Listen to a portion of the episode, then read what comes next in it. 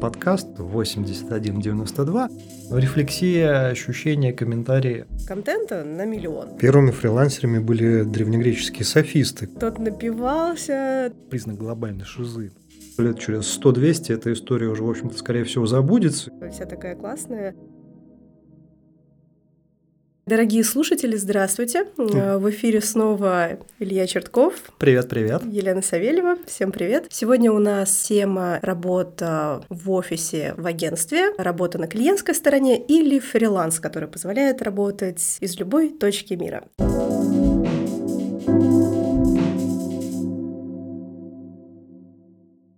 Итак, Илья, расскажи, пожалуйста, какой опыт работы в сфере у тебя был с точки зрения самом, темы? У меня на самом деле был, наверное, практически любой опыт работы в нашей сфере. Я был и микрофрилансером, то есть реально человеком из серии «принеси, подай, напечатай, распространи, обнови сайт, веди социальные сетки, пиши пресс-релизы, управляй мероприятиями и все прочее». Причем одновременно у меня в свое время там было где-то 5-6, даже больше, наверное, микроклиентов, с каждого из которых там была небольшая копеечка, ну, в сумме на круг можно было более-менее жить. Я был пиарщиком, что называется, на клиентской стороне, то есть именно в компании, в которой было куча других, что называется, профильных подразделений, а мы были те самые пиарщики, господи, зачем мы здесь нужны. Я работал в агентстве, причем это была компания, которая входила в э, топ-3 российский, топ-25 мировой, и, соответственно, со всеми вытекающими, то есть вот как дьявол носит Праду. Вот э, Праду я не носил, но иногда чувствовал, что нами управляет дьявол. И, ну, собственно говоря, последние уже 11 лет, да, если не больше. Больше, мне кажется, с 2011 уже. Ты знаешь, уже в глубине веков это осталось. Мы, что называется, на стороне подрядчика, причем я уже последние лет пять фантазирую о том, что надо заниматься генерированием услуг, которые люди будут покупать у нас в готовом виде, а не работать по принципу от ТЗ. Так как мы вроде уже решили, что наш подкаст, он такой достаточно свободный, либеральный, тут можно использовать вульгарный язык, мне очень понравился один из мемов, там буквально переписка, я вам высрал техническое задание. В смысле выслал? Нет когда ты работаешь со стороны агентства, со стороны бюро, со стороны компании, вот оно приблизительно я высрал вам техническое задание бывает. Ну и на самом деле в какой-то момент ты понимаешь, что когда ты на клиентской стороне был, ты, в общем-то, ту же самую фекальную операцию проводил по отношению к подрядчикам. А что расскажешь ты? Я в сфере работала только в агентстве. У меня был опыт э, практики непосредственно в учреждениях. В большей степени это были полугосударственные истории, там, союз художников и около того. Я не захотела работать на клиентской стороне, наверное, в 18 уже лет, потому что я училась, когда в университете, я подрабатывала в кинотеатре менеджером. И у нас был какой-то тренинг, там была женщина из отдела маркетинга, которая нам что-то рассказывала, и она у меня спросила, Елена, а расскажите нам всем, почему мы выставляем бутылочки этикеткой к покупателю? Я на нее посмотрела и подумала, нет, я не хочу работать с такими людьми. Ну и, наверное, я поняла, что очень э, мой свободолюбивый нрав не годится для клиентской стороны, потому что, опять же, в кинотеатре у нас была форма и было требование обязательно там черная обувь. У меня на тот момент не было удобной черной обуви, а были конверсы фиолетовые с желтой полоской. А это были корпоративные цвета компании. И я помню, как меня ругали за то, что я не в черной обуви. И эта же женщина, которая спрашивала меня про этикетки, однажды остановила меня в фойе кинотеатра, начала отчитывать, и я ей говорю, ну, вы серьезно хотите, чтобы я сняла обувь с корпоративными цветами компании? Вы против корпоративных цветов компании? Она так посмотрела на меня. Больше мне никто ничего об этом не говорил.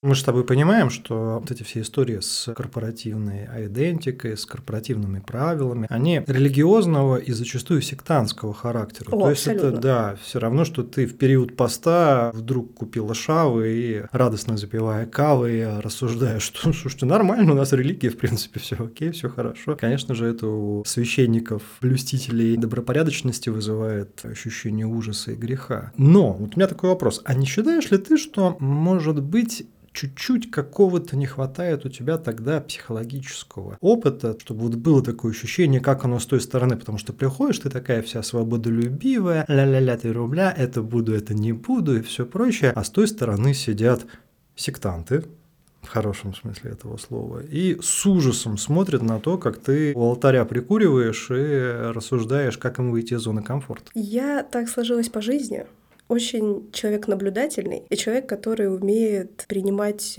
опыт чужих людей. Поэтому я, в принципе, все истории, которые мне когда-то кто-то рассказывает э, с клиентской стороны, я их немножко проживаю и понимаю, что да, так бывает, и, в принципе, держу где-то облако информации над собой, что моя свобода заканчивается там, где начинается свобода другого человека, поэтому, да, какие-то моменты я все таки стопорю себя. Меня, наверное, больше, ну, не то чтобы там он не смущает, я не знаю, ну, просто есть этот вопрос. Вопрос именно масштаба. У нас небольшое агентство, и мне комфортно, но иногда, конечно, когда я слышу, как мои знакомые, близкие люди рассказывают про какие-то вещи из крупных компаний, неважно, там они работают в агентствах или это клиентская сторона, а именно масштаб. Масштабы меня иногда, конечно, привлекают, но потом, когда я вспоминаю все остальные истории от них про то, какие там склоки, интриги, скандалы, расследования, так, не, не мое не, не могу этим заниматься. Ну, тут, может быть, можно сравнить еще так с пафосом, опять буду на богатом разговаривать. Маленькие компании, они часто пытаются выдержать этакий бутиковый формат. Я не говорю про микропредприятия, которые создаются там бывшими выпускниками через полгода после выпуска, и через два года они благополучно разбегаются с долгами. Но вот именно небольшие бюро, агентства нашего масштаба, так скажем, и действительно здоровые компании, которые предоставляют там полный цикл, где работает несколько сотен, а порой несколько тысяч человек. Я иногда это сравниваю сравниваю как раз с ритейлом, что есть небольшие ювелирные бутики и есть огромные гипермаркеты. Конечно же, движуха в гипермаркете, она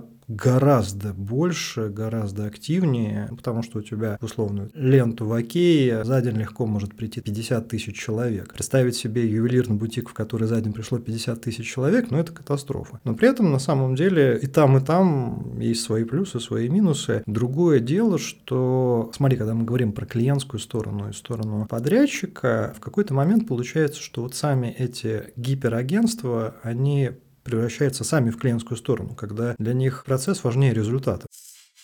Относительно процесса и результата, я не так давно еще поняла одну вещь, что есть, в принципе, разные направления сферы деятельности, и в зависимости от бизнеса люди либо нацелены на результат, либо нацелены именно на процесс. Ну, например, возьми какую-нибудь нефтедобывающую компанию. На мой взгляд, они больше нацелены на процесс. То есть они нацелены на то, чтобы качать, качать. Есть план, чтобы выполнить план и так далее. Или, ну, не знаю, те же ювелирные компании, которые, допустим, не добывают, а непосредственно уже обработка, там, создание украшений. Здесь тоже вопрос. Наверное, у них все таки процесс важнее. Ну, продажи тоже имеют роль. Здесь уже надо просто смотреть, кому что нравится. Просто кому-то может быть окей работать на агентской, кому-то на клиентской, кому-то наоборот на фрилансе.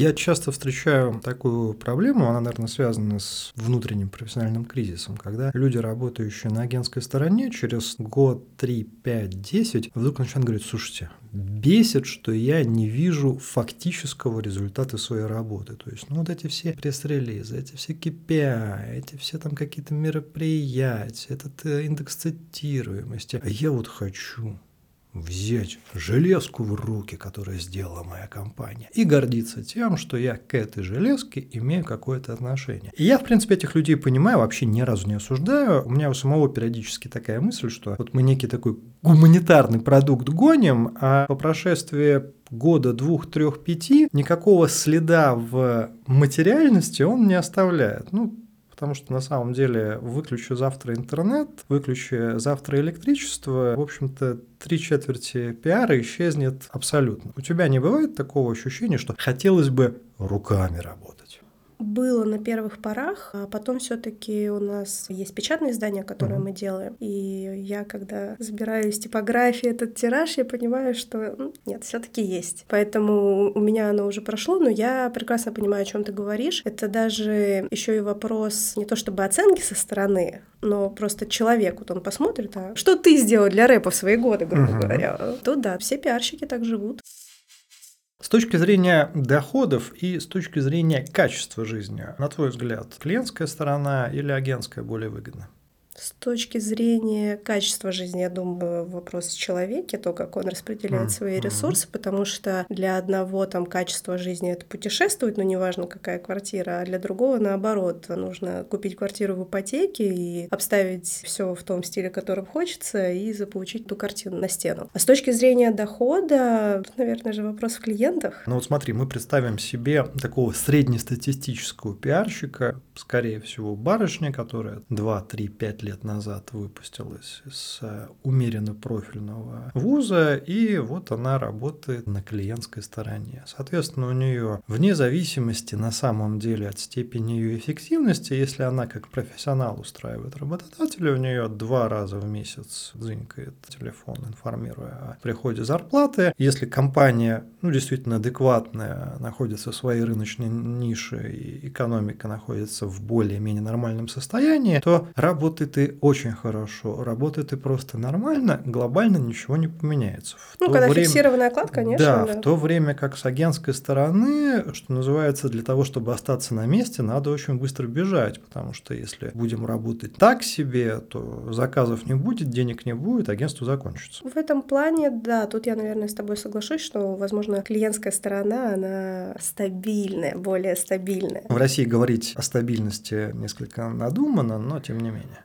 mm. Надуманно или нет, но когда там я интервьюирую сотрудников крупных предприятий от 10 тысяч человек, серьезные промышленные предприятия, транспортные и так далее, вопрос, почему вы выбрали эту сферу или почему вы пришли работать именно сюда, в хорошем смысле самый рядовой э, сотрудник, который просто приходит выполнять свою работу, говорит, ну, потому что стабильно. Социальный пакет, платят, поэтому понятие стабильности, на мой взгляд, оно все таки у нас присутствует. А по зарплате, ну, клиентская сторона, она может и стабильнее, но опять же все зависит от того, что это за компания. И даже в одной и той же нише я там вижу пиарщика ресторанной группы, который живет так, и есть еще пиарщик другой ресторанной группы, он почему-то живет по-другому. Ну, ну мы же знаем, что у нас некоторые рестораны работают нормально, а некоторые представляют из себя 10 ИП, а все остальные там в черном нале и в черном теле да, да, поэтому вопрос денег для меня стоит в меньшей степени не потому, что деньги важны, а потому что, скорее всего, это самый индивидуальный момент. У нас, мне кажется, нету какого-то среди пиарщиков фиксированного стандарта по профессии. Может быть, у айтишников чуть-чуть по-другому все это происходит в компаниях, а так в остальном мире именно нашей профессии, мне кажется, нет.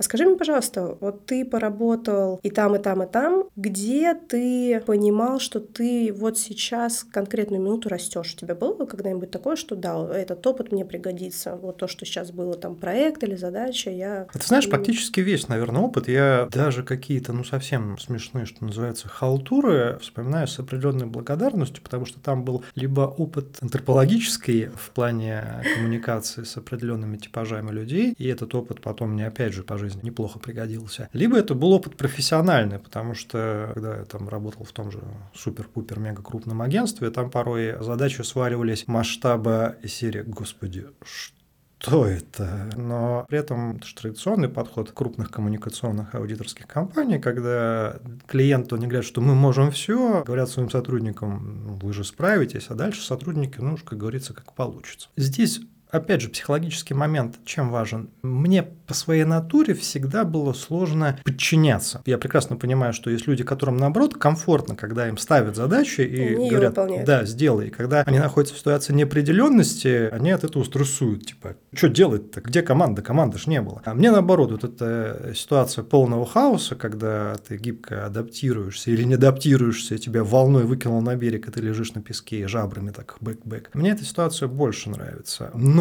опять же, это уже, что называется, с высоты, пусть не очень большой, но все-таки прожитых лет, потому что я понимаю, и я вспоминаю многих своих коллег, которые вот э, буквально сразу же после получения высшего образования, получения диплома создавали такие агентства, готовы были браться за все, а потом банально в каких-то аспектах им не хватало психологического опыта, им не хватало профессионального опыта, менеджерского опыта, каких-то процедурных моментов, и они попросту с развязанными шнурками падали на бегу, и все это заканчивалось финансовой и организационной катастрофой. Поэтому любой опыт, он полезен. И вот тут я, кстати, хотел вот про что тебя спросить. Не будет э, тайны тот факт, что значительная часть студентов старших курсов и значительная часть недавних выпускников, они в поисках первой работы студенты идут на такие халтуры, подработки как раз в различные рестораны, кафе, там клубы и все прочее. И вот классическая история. Слушайте, я тут работаю в едальне бычьи хвосты, я там пиарщик. Когда ты на четвертом курсе, тебе это кажется круто. Причем я тут без особого сарказма, потому что я сам занимался информационным сопровождением таких вот заведений типа бычьи хвосты. При этом как мне кажется, здесь опыт может быть только антропологического характера, потому что когда у тебя задача масштаба, у нас в субботу концерт неизвестного исполнителя, надо ВКонтакте разместить афишку. И пригнать 3000 человек, но денег у нас нет на рекламу? Да, да, денег на рекламу у нас нет, либо мы вообще занимаемся организацией банкетов, и поэтому моя задача на 10 свадебных порталах договориться о бартерном размещении. Тут, наверное, такой же момент, как я совершенно не против того, чтобы студенты на младших курсах, например, работали в бывшем Макдональдсе ныне вкусная точка, потому что это психологически полезно, раз, и приучать людей к терпению. Терпение в нашем бизнесе, оно вообще обязательная штука. Но если ты спустя 10 лет после выпуска, неважно из какого вуза, продолжаешь работать на кассе, возникает серьезный вопрос по поводу либо твоих амбиций, либо твоего душевного здоровья. Ну, потому что сколько можно терпеть. И вот как ты считаешь, когда человек должен буквально шлепнуть ладонью по столу и сказать, так, все, я вот этими размещениями на свадебных порталах или сбором людей на супер-пупер вечеринку в нашем клубе не занимаюсь, я уже профи. Эта точка невозврата, она, как мне кажется, должна приходить как можно раньше. Если там говорить э, обо мне, то у меня в конце апреля день рождения, и на первом курсе как раз мне в конце апреля исполнилось 18 лет, я сдала летнюю сессию, и я тогда еще жила с родителями, и мама мне сказала, ну, у тебя в паспорте написано все, 18 лет, иди работай. Ну ладно. Я пошла работать, и первые, точнее, получается, вот второй, третий курс я работала. Потом мне очень сильно надоело, я совершила семейную сделку, договорившись, что я переведусь э, на бюджет, но я работать не буду. Мне сказали, окей, я в итоге перевелась на бюджет, но мне, наверное, вообще я в этом плане счастливчик. Я же и после университета работу недолго искала, и я помню, как мучились мои коллеги, одногруппники, и думала, вау, ну, мне повезло, это хорошо, но нужно как можно раньше. Я вообще считаю, что да, это очень-очень здорово, что есть возможность студенческие годы покутить, побыть молодым, но это ощущение, когда ты финансово свободен, когда ты можешь лежать дома, а можешь поехать гулять, можешь гулять допоздна и заказать себе такси, это то ощущение. И чем раньше человек скажет себе, нет, надо как-то развиваться, нужно хотеть чего-то большего и делать этого большего, тем будет лучше. В идеале, конечно, сразу после университета. Почему нет начинать эту взрослую жизнь? Есть такое мнение, что каждый пиарщик должен рано или поздно открыть свое агентство. Понятно, что это противоречит как раз вот этому разделению психотипов на исполнителей и управленцев, возможно, ложному. Но, тем не менее, я часто встречаю попытки, когда недавние студенты, бах, все, друзья, у нас там супер digital промо-группа, мы можем вообще все от годовых отчетов до федеральных кампаний и так далее. Ну, Казалось бы, так действительно это вызывает улыбку. С другой стороны, может быть, это правильно. То есть, знаешь, как когда готовят моряков, они должны на самом деле на паруснике вот попробовать сами ощутить себя настоящими моряками, не людьми, которые в маршрутный компьютер ставят точки, а потом просто переговариваются с местными регуляторами, а такими прямо бывалыми пиратами. Как ты считаешь, надо ли каждому вот через эту попытку пройти? Абсолютно точно нет, потому что не каждый способен быть а, лидером, не каждый способен соблюдать стандарты. Мне бы хотелось, чтобы мои коллеги по цеху помнили о том, что есть не только их лицо, а есть еще общее лицо. Чтобы пиарщиков уважали, чтобы нам, начинающим специалистам, там не 35 тысяч рублей ставили, а 50 тысяч рублей, и чтобы они соответствовали там этим 50 тысячам рублей, нужно еще помнить о том, что все-таки все мы вместе, и от того, как мы будем работать, так о нас э, будут думать заказчики. У меня к тебе есть встречный вопрос. Когда у тебя была точка невозврата, просто одно дело, когда ты уходишь на фриланс и работаешь просто на себя, и другое же дело, когда ты открываешь свое агентство, и ты уже нанимаешь сотрудников. Это же вопрос уже совершенно другого уровня решается. Когда у тебя была эта точка невозврата, и ты понял, что и не фриланс, и не агентство, и не клиентское, а именно свое дело? Я эту всю историю вспоминаю как историю, состоящую из нескольких этапов восхождения. В какой-то момент, как раз это когда я работал в этом самом топ-3, я вдруг понял, что мне все это, ну если без мата, то обрыдло. Обрыдло, какое обрыдло, интересное слово. Да, вот прямо это был ужас, то есть потому что у меня возникло ощущение, что я ненавижу всех клиентов, потому что они тупые. Хотя ну, сейчас я понимаю, что это просто люди, являющиеся заложниками своих обстоятельств. Мне там обрыдли коллеги, потому что многие из них были демонстративными рабами системы, а меня это просто удивляло. Ну, господи, тебя унижают, ты сам унижаешься, а тебе это в кайф, и ты говоришь, что это нормально. Мне обрыдло начальство, потому что ну, я же всегда был таким бессмысленно амбициозным юношей, и говорил, блин, чувак, да у тебя IQ из одной цифры состоит, а ты тут босс. Ты, в общем, ты рот открыл, мне уже смешно. И такое тоже бывает. Хотя и сейчас я понимаю, что, конечно же, это все а, заложничество обстоятельств. Так вот, в какой-то момент, причем это было буквально на пороге следующего этапа карьерного роста, то есть если бы я, условно говоря, пошел направо, я бы в этом агентстве, наверное, дальше бы рост по карьерной лестнице, и сейчас бы, наверное, не удивлюсь, оказался бы на совсем топовых позициях. Но я выбрал, как всегда, пойти налево, потому что я сказал, да ну вас всех нафиг, и буквально пришел к своему тогдашнему боссу и сказал, слушай, я ухожу. Его это поразило до глубины души, он сказал, как, вот, сейчас у тебя, во-первых, через неделю там супер-пупер важная задача, которую можешь решить только ты. Во-вторых, у нас там в планах тебя там повысить, расповысить деньги и все прочее. И я, с одной стороны,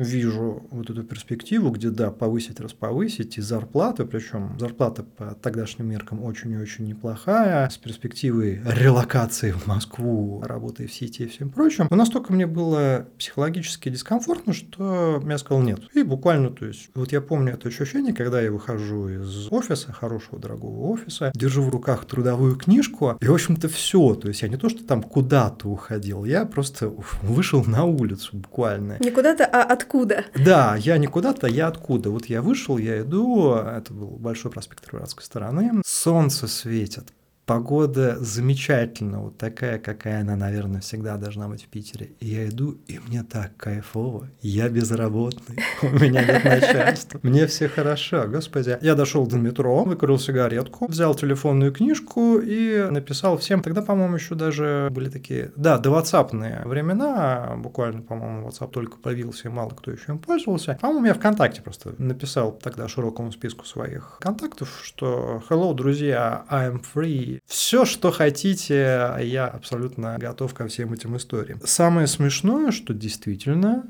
буквально в короткое время, то есть я совсем безработным, без занятости был, наверное, дня три. Куча народу, как выяснилось, готовы со мной работать напрямую, без медиаторов в виде большой компании. В этом плане, наверное, мне повезло. Потом я через какое-то время договорился со своим бывшим подрядчиком, с которым мы в итоге создали нашу компанию. Причем это была история такая очень забавная. Мы сначала были такой неоформленной группой фрилансеров. Причем, как знаешь, есть шутка, что один умеет читать, другой писать. Вот коллега занимался графическими вещами, я информационными вещами. И мы, два таких клоуна развеселых, говорили, что можем все. Нашли третьего товарища, который утверждал, что он умеет в GR. Но он умел в GR примерно так же, как я умел ездить на мотоцикле мотоцикле, я не умею это делать и сейчас. В общем-то, он GR, мне кажется, тоже до сих пор не умеет. Но не суть. И мы создали компанию, которая просуществовала оженный год. Собственно говоря, мы потом осознали, что наш друг, который пытается в GR, в GR вот совсем никак. И поэтому с компаньоном, это был вроде как 11 по-моему, год, решили перейти к оформлению наших отношений на новый уровень. Причем я очень хорошо помню, это лето, это площадь искусств. Гуляем, гуляем, гуляем, доходим до памятника Пушкину, и в какой-то момент нас осеняет, как обозвать компанию, потому что ну, это же, во-первых, лето, во-вторых, мы оба родились в августе, да еще и львы по гороскопу, не в том смысле, что мы в него верим, но просто сам Да, конечно, все мы, все мы их читаем. Да, но все, нет, нет, я, кстати, не поверишь, давным-давно не читаю, даже когда слышу по радио гороскоп, переключаю. Так вот, и мы, собственно говоря, создали контору, а потом нам товарищу еще предложили на паях снимать офис, и с тех пор все так и завертелось. Я про это часто говорю, что вот на этом этапе мы, наверное, уже давно подзасиделись, надо переходить на этап следующий, но тут где-то мне не хватает, может быть, полноценного экономического образования, хотя у меня формально есть школа бизнеса из ПБГУ, но, скажем так, это, понятное дело, не Гарвард и не MBA. Где-то, может быть, не хватает, что называется, свободных денег из серии «Было бы сейчас у нас свободных 10 миллионов,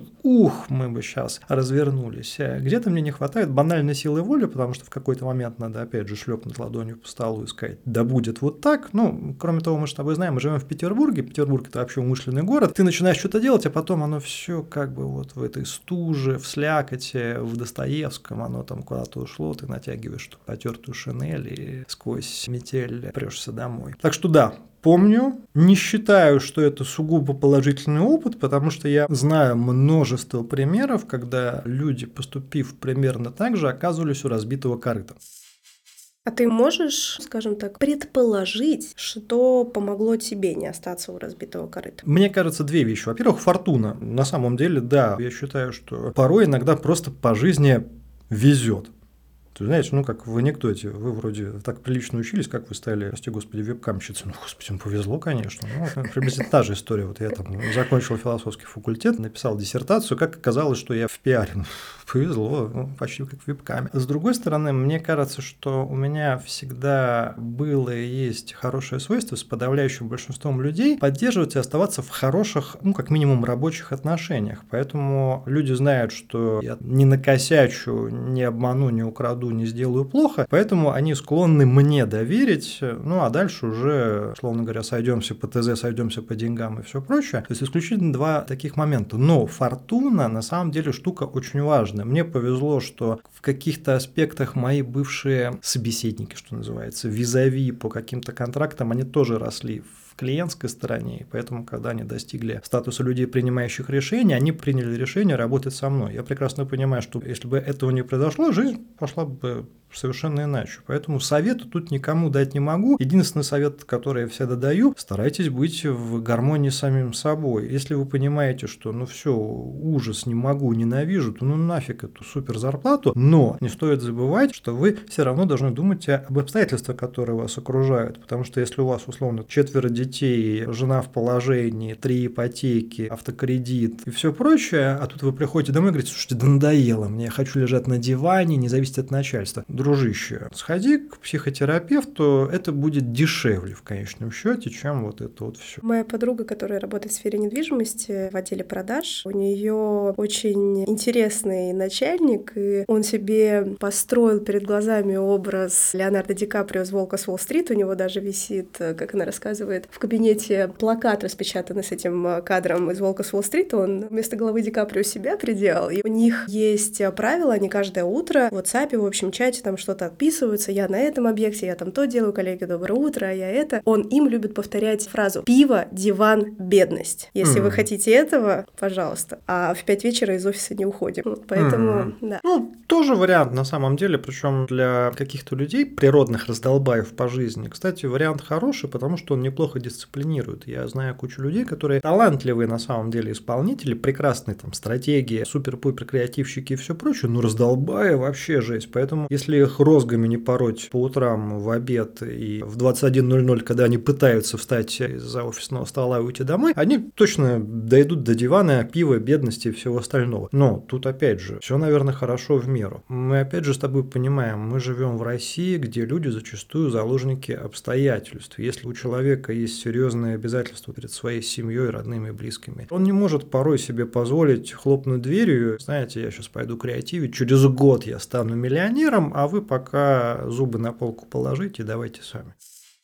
У меня вопрос относительно регионов. Мы живем в Петербурге, один из трех городов федерального назначения, но ощутимо, для меня ощутимо, в Петербурге в разы меньше денег, чем в Москве. Uh-huh. Я имею в виду с точки зрения проектов, бюджетов и так далее. Мы можем сделать вывод, что, скорее всего, в регионах еще меньше денег. Uh-huh. И когда перед людьми стоит выбор, ну, например, приехали, кто-то остается в регионах, крупных городах, получает образование, кто-то едет в Питер, в Москву, как понять, возвращаться ли домой, ну, точнее, как, как это для себя понять, да, стоит стоит ли это делать. Просто даже если сейчас, наверное, пять лет назад я гуглила брендинг СПБ, брендинговое агентство СПБ, у нас там было строчек 10. Сейчас просто 4-5 страниц, и такое агентство, и такое агентство, и ну, такое. как шаверма. Да. Это люди, которые захотели что-то, они делают. Вот уезжать и развивать где-то в регионах, либо пытаться что-то делать в Петербурге, либо вообще ехать в Москву? Этот вопрос, кстати, мне часто студенты задают, причем обычно где-то в курсе на третьем, четвертом, мол, слушайте,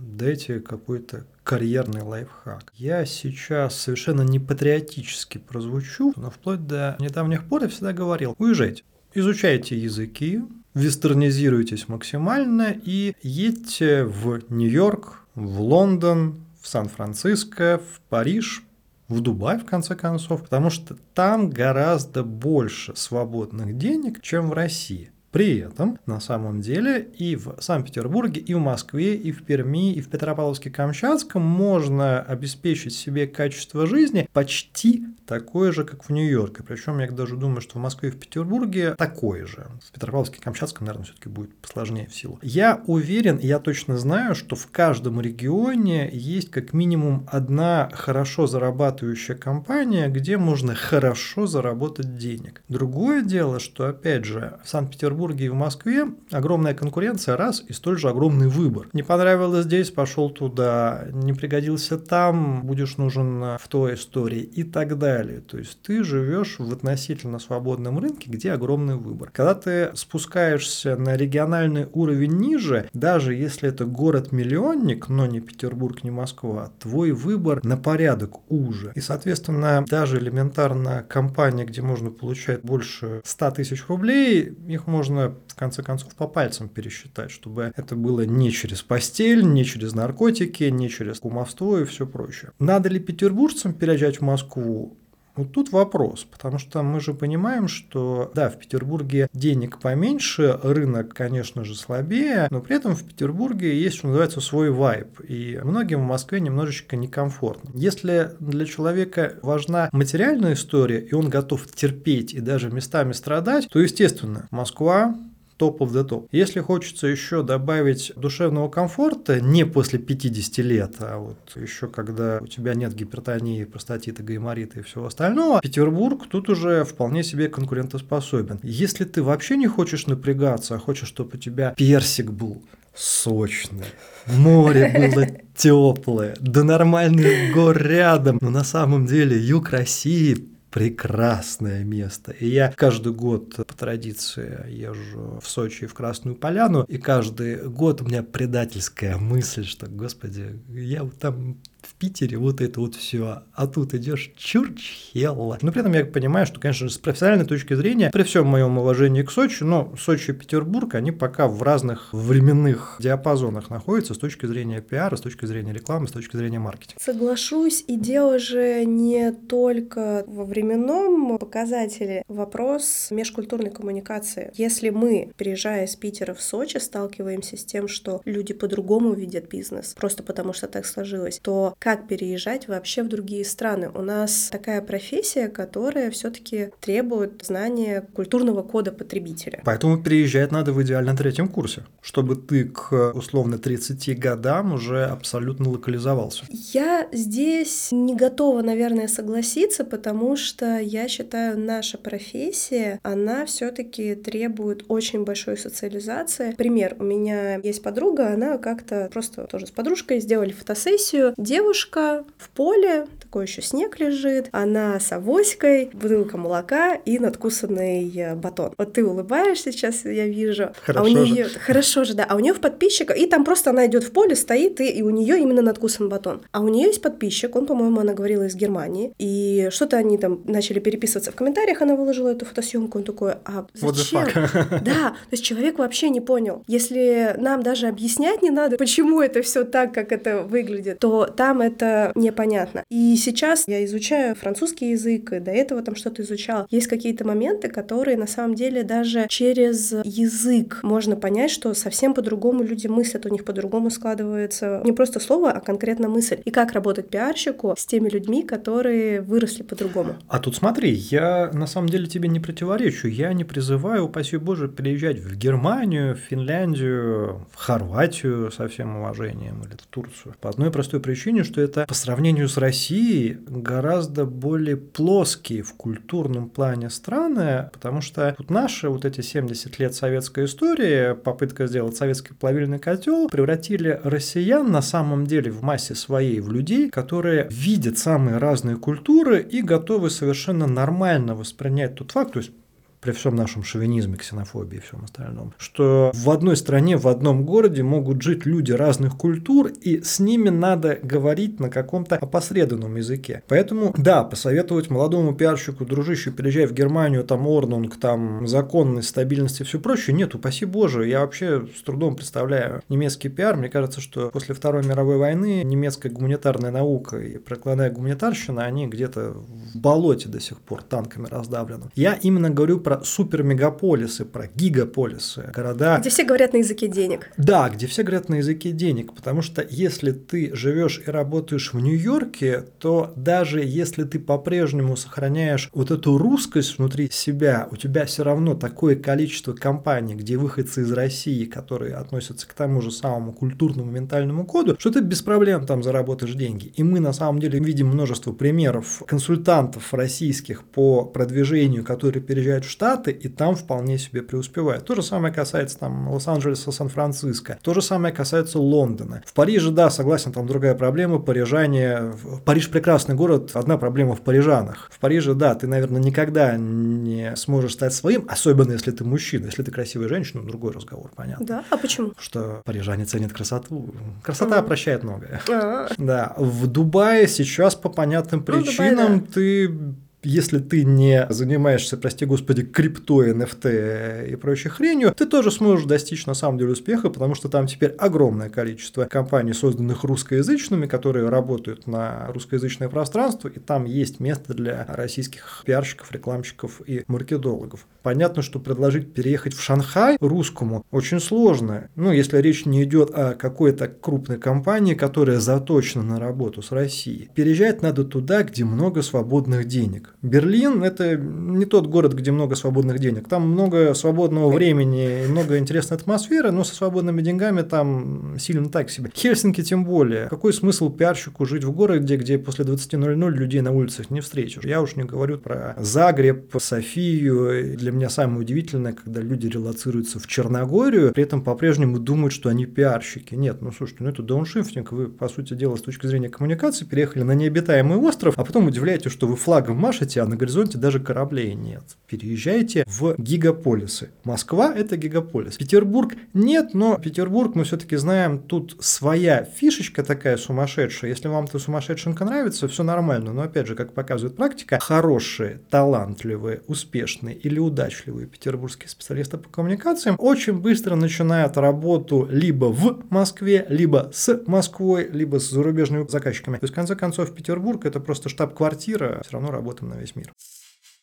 Вопросу о штаб-квартире. После пандемии весь мир наконец-таки согласился с тем, что работать действительно можно откуда угодно, но подсиживают ли нас уже нейросети? Нет, не подсиживают, категорически с этим не согласен, не потому что я там, господи, консерватор из Государственной Думы, который рассуждает, что чат ГПТ нету совести. Здесь ситуация очень простая. Мы же с тобой понимаем, что нейросети – это то, что в них засунули, и поэтому на самом деле то, что они производят, это супер супер высокотехнологическая компиляция или коллаж, а сделать именно что-то новое требуется все-таки человеческий мозг. И есть такая интересная вещь, которая, мне кажется, я, может быть, ошибусь, может быть, будущее ближайшее меня поправит и скажет, что я не прав. Но мне кажется, что нейросеть не способна придумать моду. Нейросеть не моду? может быть моду. Нейросеть не может быть трендсеттером. Как, ну, грубо говоря, вот Вивьен Вест вот сделала моду на панк, стала мамой панк-культуры. Мне сложно представить, чтобы кто-то вышел и сказал, слушайте, тут моя нейросеть вот такую штуку нарисовала, давайте все поступать, как предложила нейросеть. И, как мы с тобой видим, нейросети сейчас генерируют по большей части приколюхи. А посмотрите, как прикольно нейросеть ответила вот на этот вопрос или нарисовала ну, вот такую-то я картинку. уже видела, я только не помню, это просто вообще э, туризм Италии или какой-то конкретный город, но они с помощью нейросети сделали себе ролик, то есть придумали концепцию продвижения территорий. Ну так это же чисто инструментальный момент, то есть все равно должен быть пиарщик, который поставит задачу В общем, нейросети. оператор нейросети. Да, оператор нейросети и настоящий творец. То, то есть нейросеть берет на себя, выражает Generation P языком, роль креатора. А вот творцом по по-настоящему, администратором всей этой системы все равно остается человек, потому что мы не можем себе представить нейросеть в виде агентства. Агентство, использующее нейросеть, без проблем. Я прекрасно понимаю, что через несколько лет профессия веб-дизайнера умрет как факт. Я прекрасно понимаю, что через некоторое время нейросеть будет писать пресс-релизы и, скажем так, вакансия «берем на работу человека, который пишет пресс-релизы» будет смотреться смешно. В конце концов, мы же помним, ну не то, что помню, хорошо, я помню, когда когда еще были вакансии, когда требовалось умение быстро печатать на печатной машинке. Я помню, когда еще от э, дизайнеров требовалось не только Corel Draw, а еще уметь работать с плоттером, и еще даже работать с Ватманом и Рейхсфедером. Ну,